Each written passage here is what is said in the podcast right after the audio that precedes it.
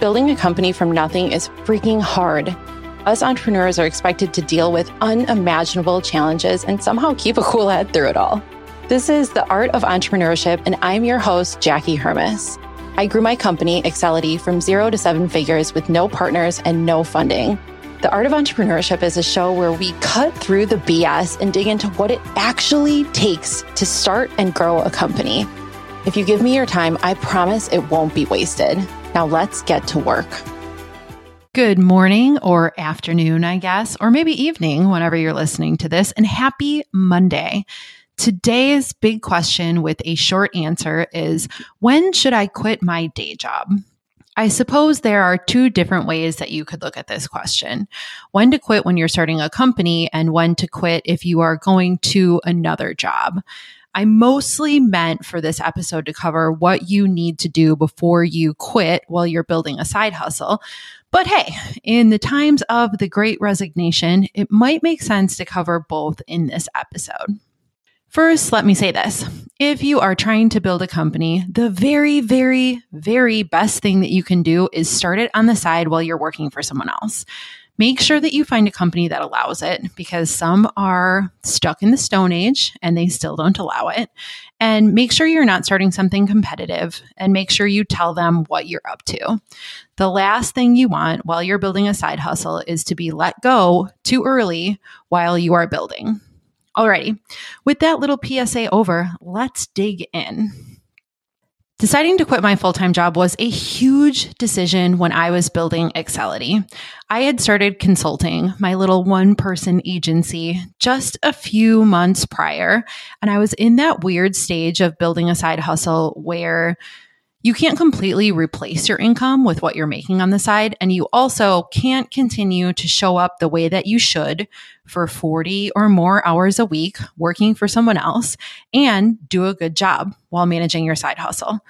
For me, that threshold was about 15 to 20 hours of additional work per week, but this really looks different for everyone.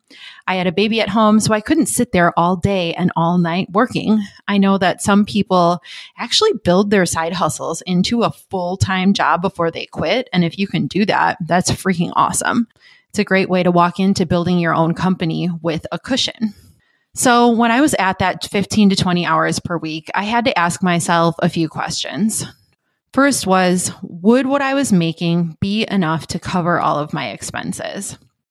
For me, that 15 to 20 hours a week plus my spouse's income was enough, barely, but it didn't leave a ton of wiggle room. And that leads to the next question, which is what can I do to decrease my expenses?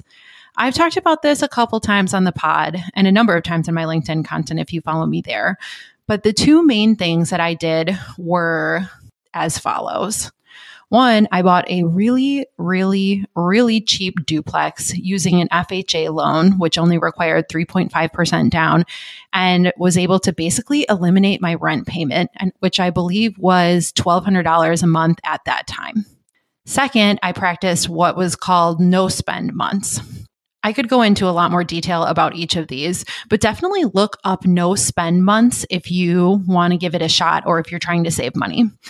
Basically, what you do is spend money on nothing but the necessities for an entire month. So you might buy groceries and you might buy gas, but you're definitely not going out to eat. You're not shopping. You're not getting any Amazon deliveries. You're not going to Target and etc. I was definitely really surprised at the gigantic difference that those no spend months made. And I was very skeptical at the beginning.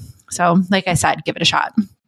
The third question that I asked myself was what will I do if I lose some of my income from my company that I'm building or my side hustle and I can't replace it right away? Luckily, I had formed a number of plans to fall back on. I had set myself up to drive for Uber if need be.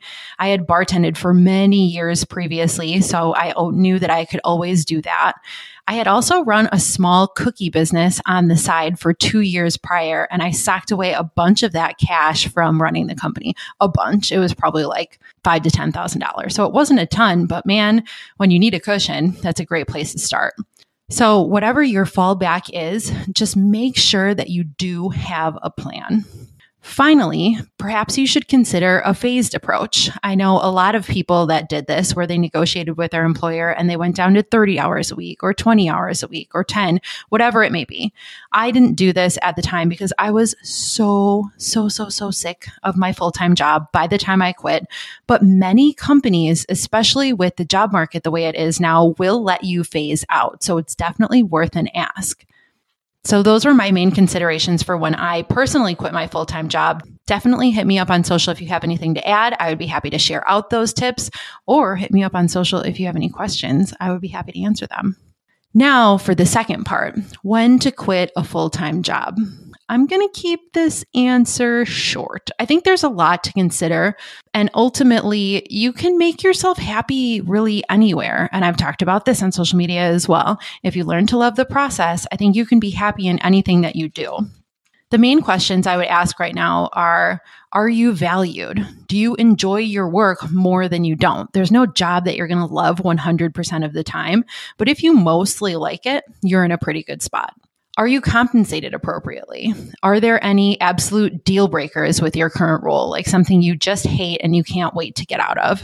And if so, have you approached the company or even just your boss to fix them?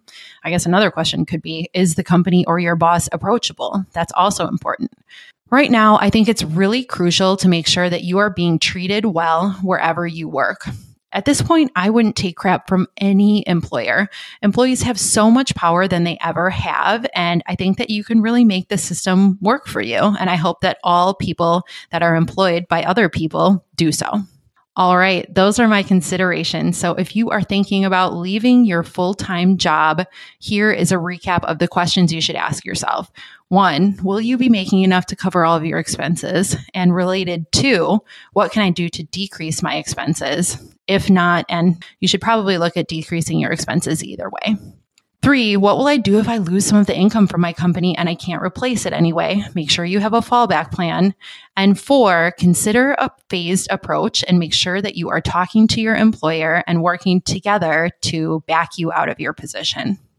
If you are in a situation where you're considering leaving your full time job or you know someone that is, make sure that you share this with them. Again, that's the only way that I am growing this podcast at this time. And I would love your support in sharing with one person that will find value. Thank you, and I'll see you next time.